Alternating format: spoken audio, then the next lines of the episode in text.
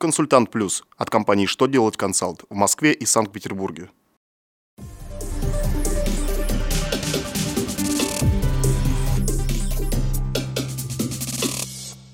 Добрый день! Для вас работает служба информации телеканала «Что делать ТВ». В студии Александр Трифонов и в этом выпуске вы узнаете. Могут ли предприниматели уменьшать упрощенный налог на сверхлимитные страховые взносы? Как зарплаты будут зависеть от повышения тарифов ЖКХ? Какие госзакупки должны будут обязательно обсуждаться? Итак, о самом главном по порядку. Минфин отозвал свое письмо, запрещающее индивидуальным предпринимателям уменьшать ЕНВД и налог при упрощенке на 1% страховых взносов, уплаченных в пенсионный фонд. Напомним, что предприниматели, применяющие ЕНВД или упрощенную систему налогообложения с объектом доходы и не имеющие работников, могут уменьшить единый налог на сумму уплаченных страховых взносов в фиксированном размере.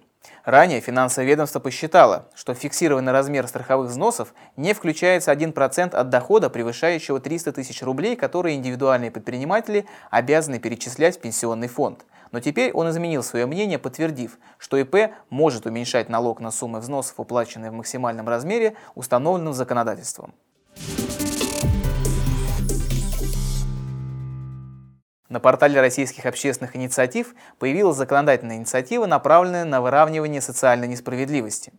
Общественники предлагают сделать обязательную ежегодную индексацию всех зарплат, пенсий и стипендий на процент не ниже, чем процент проведенной индексации тарифов ЖКХ в том же году – Авторы инициативы сообщают, что тарифы на услуги ЖКХ ежегодно индексируются, чего нельзя сказать о зарплатах и многих других выплатах, которые не индексируются по несколько лет.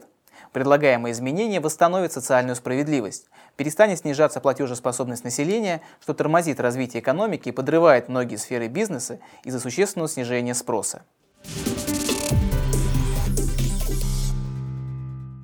В разделе «Обязательное общественное обсуждение закупок» официального сайта Единой информационной системы в сфере закупок будет проводиться общественное обсуждение госзакупок, начальная цена которых более 1 миллиарда рублей.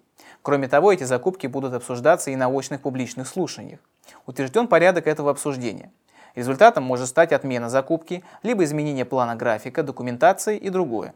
Соответствующий приказ Минэкономразвития России зарегистрирован в Минюсте России – решено, что порядок будет действовать с 1 января по 31 декабря 2016 года. На этом у меня вся информация. Я благодарю вас за внимание. До новых встреч!